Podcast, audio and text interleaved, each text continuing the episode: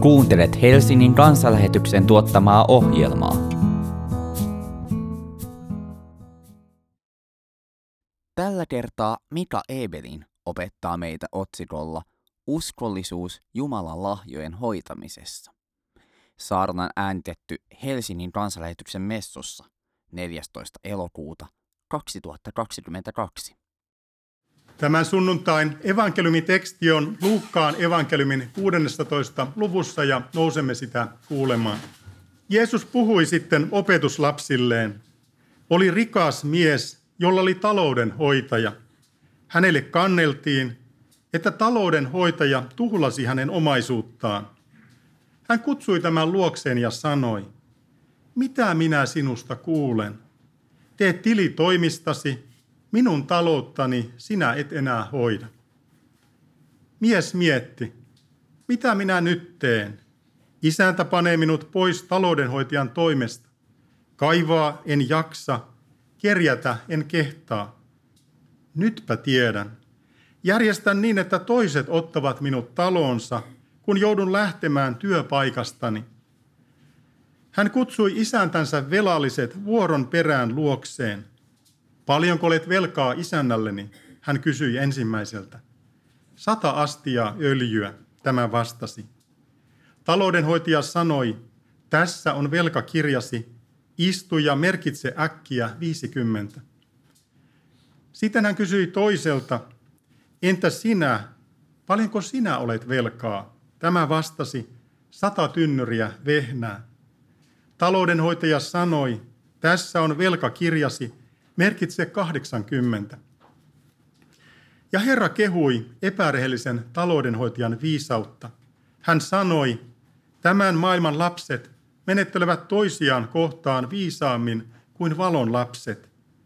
Minä sanonkin teille, hankikaa väärällä rikkaudella ystäviä, jotka ottavat teidät iäisiin asuntoihin, kun tuota rikkautta ei enää ole.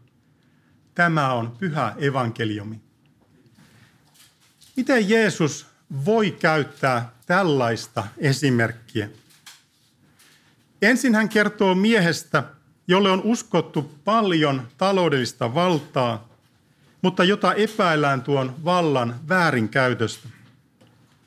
Kun sitten tämän miehen toimintaa aletaan tutkia ja tuo taloudellinen valta ollaan ottamassa häneltä pois, tämä väärinkäytöstä epäilty vielä ikään kuin viimeisenä virkatoimenaan aivan törkeällä tavalla käyttää jäljellä olevan lyhyen aikansa isäntänsä vahingoksi varmistaakseen oman tulevaisuutensa. Ja kun Jeesus on kertonut tämän karmean esimerkin suunnitelmallisista taloudellisista väärinkäytöksistä, niin Raamattu kertoo, ja Herra kehui epärehellisen taloudenhoitajan viisautta.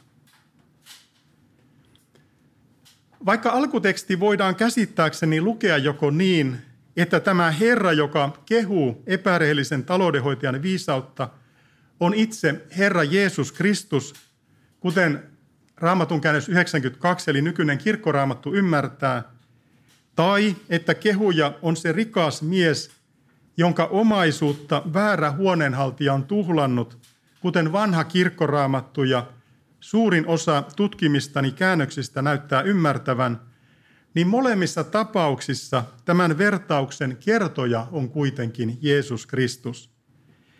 Jeesus siis joko suoraan itse tai rikkaan miehen välityksellä kehuu väärin toimineen viisautta – Jeesus toimii joskus meitä ravistelevalla tavalla, koska ravisteleva opetus on myös joskus ravitseva opetus. Tätä Jeesuksen vertausta edeltävät edellisen luvun vertaukset kadonneesta lampaasta, hukkaan joutuneesta rahasta ja tuhlaajapojasta. Tässä samassa luvussa seuraa vielä kertomus rikkaasta miehestä ja Lasaruksesta – Näemme siis, että omaisuuden käyttäminen ja taloudelliset ratkaisut eivät ole sellaisia, jotka eivät olisi Jeesukselle tärkeitä. Hänellä on niihin paljon sanottavaa. Omaisuutta voidaan käyttää Jumalan tahdon mukaisella tavalla tai sitä voidaan käyttää Jumalan tahdon vastaisella tavalla. Suhtautuminen omaisuuteen ja suhtautuminen Jumalaan vaikuttaa siihen, miten käytämme omaisuutta. Pidämmekö omaisuutta sanan varsinaisessa mielessä omanamme vai ymmärrämmekö olevamme vain talouden hoitajia, jotka eivät todellisuudessa omista hallussaan olevaa omaisuutta, vaan ovat sen käytöstä tilivelvollisia Jumalalle, jolle omaisuus todellisuudessa kuuluu. Uskommeko, että onnemme on Jumalan kädessä ja että häneltä saamme sekä ne päivät, jotka meitä miellyttävät, että ne päivät, jotka eivät meitä miellytä? Vai kuvittelemmeko, että onnemme on omissa käsissämme ja että sen tähden meillä tulee olla käsissämme mahdollisimman paljon omaisuutta, jotta meillä olisi hyvä tulevaisuus? Voimme oppia jotain sellaisiltakin ihmisiltä, jotka ovat toimineet väärin. Meidän ei tule toimia kaikessa samalla tavalla kuin he ja siten itsekin syyllistyä väärintekoon. Meidän on kuitenkin syytä oppia, mikä heidän toiminnassaan on ollut oikein. Ydinkysymys on tietenkin se, mitä Jeesus haluaa opettaa meille tällä kertomuksella. Yksi keskeinen asia on varmaankin tämä. Me olemme huoneenhaltijoita ja taloudenhoitajia tässä maailmassa. Kaikki kuuluu Jumalalle, jonka edessä olemme vastuussa teoista ja tekemättä jättämisistämme. Vaikka me sanomme omistavamme jotain, kaiken todellinen omistaja on Jumala. Hän tietää, miten toimimme kaikella sillä, mitä on käsimme antanut.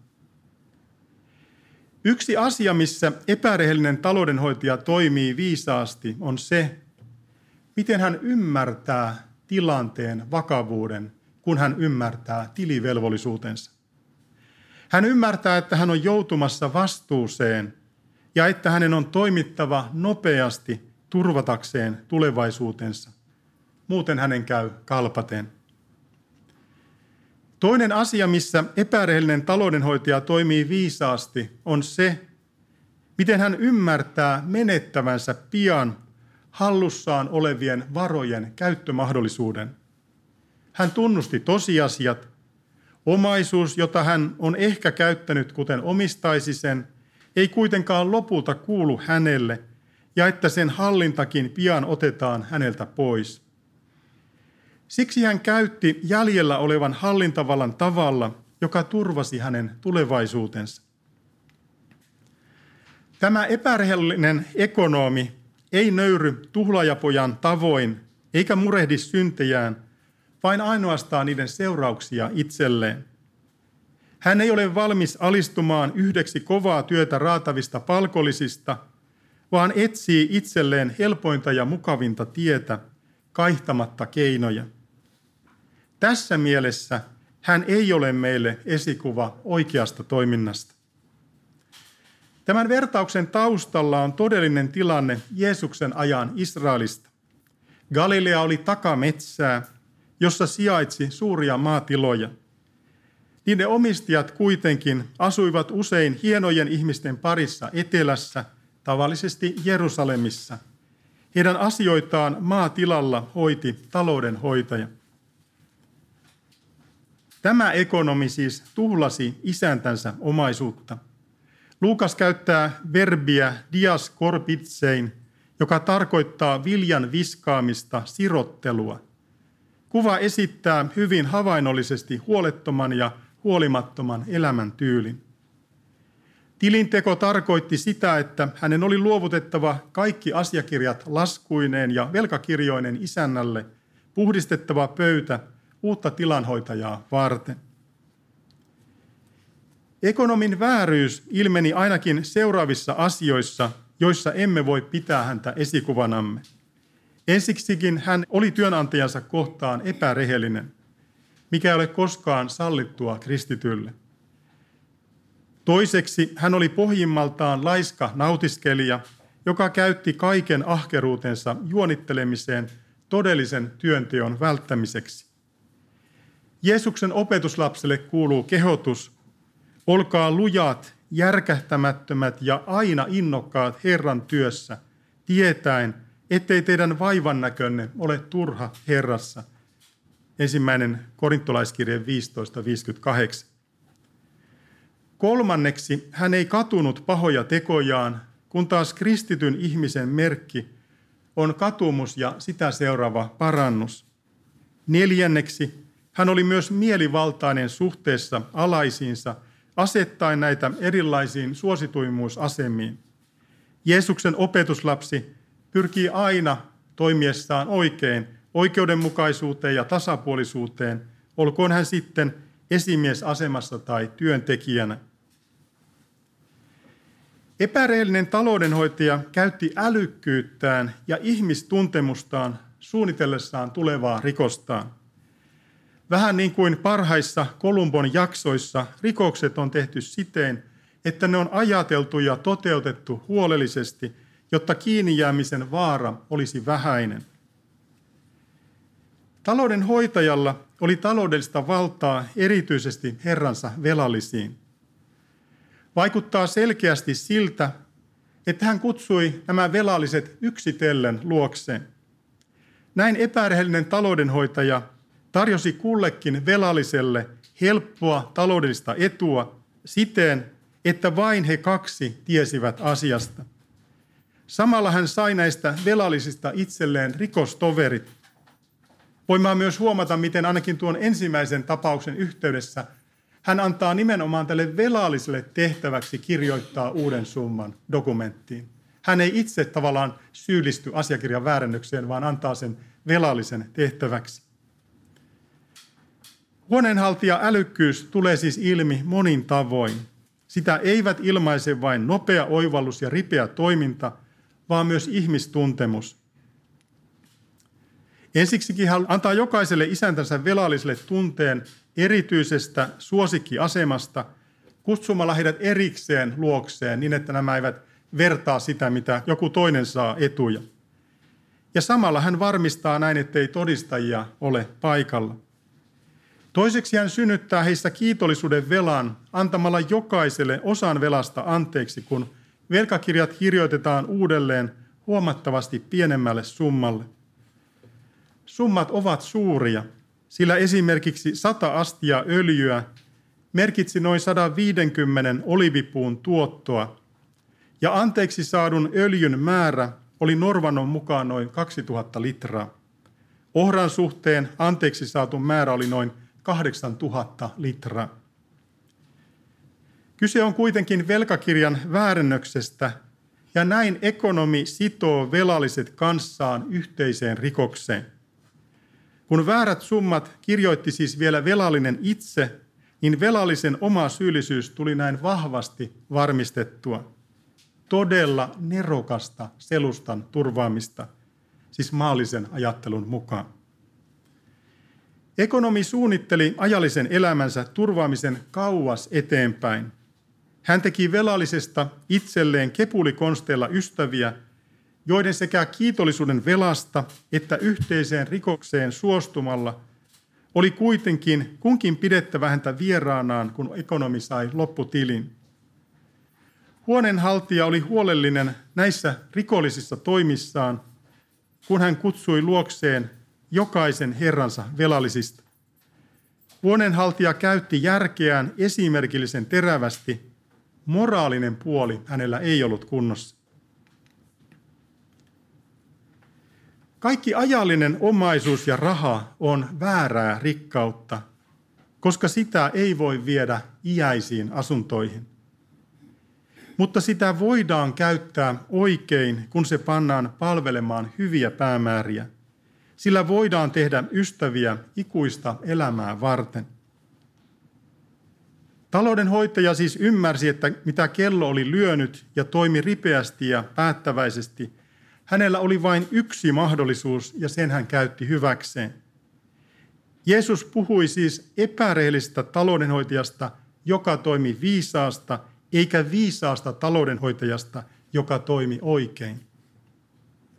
Viisaus, josta Jeesus kehuu väärää huonenhaltijaa, on siinä, että hän tiesi joutuvansa tilille ja ajatteli tulevaisuutta sillä tavoin, että sai hankittua ikään kuin näkymättömiä varoja, joista oli hyötyä vielä tulevaisuudessa. Tämän maailman lapset kykenevät nopeisiin ratkaisuihin, kun on tarpeen toimia. Meillä uskovilla on suuri vaara, että jahkailemme ja epäröimme katoavan mammonan käyttämisessä siten, että mahdollisuutemme sen oikeaan käyttämiseen jäävät käyttämättä. Mitä sitten tarkoittaa tämän raamatun tekstin viimeinen jae, joka on ehkä vaikein ymmärtää? Mitä Jeesus tarkoittaa sanoessaan? Minä sanonkin teille, hankkikaa väärällä rikkaudella ystäviä, jotka ottavat teidät iäisiin asuntoihin, kun tuota rikkautta ei enää ole.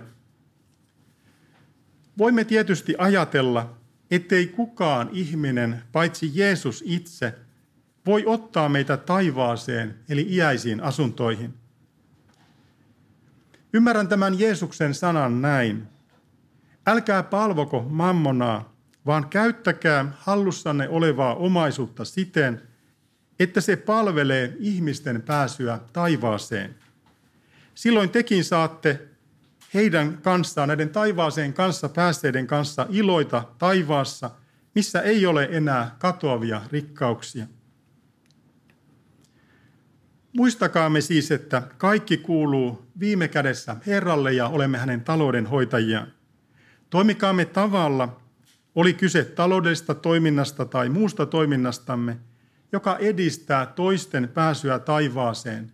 Oli sitten kyse heidän auttamisestaan taivastien jatkamisessa tai heidän kutsumisestaan kadotuksen tieltä taivaan tielle.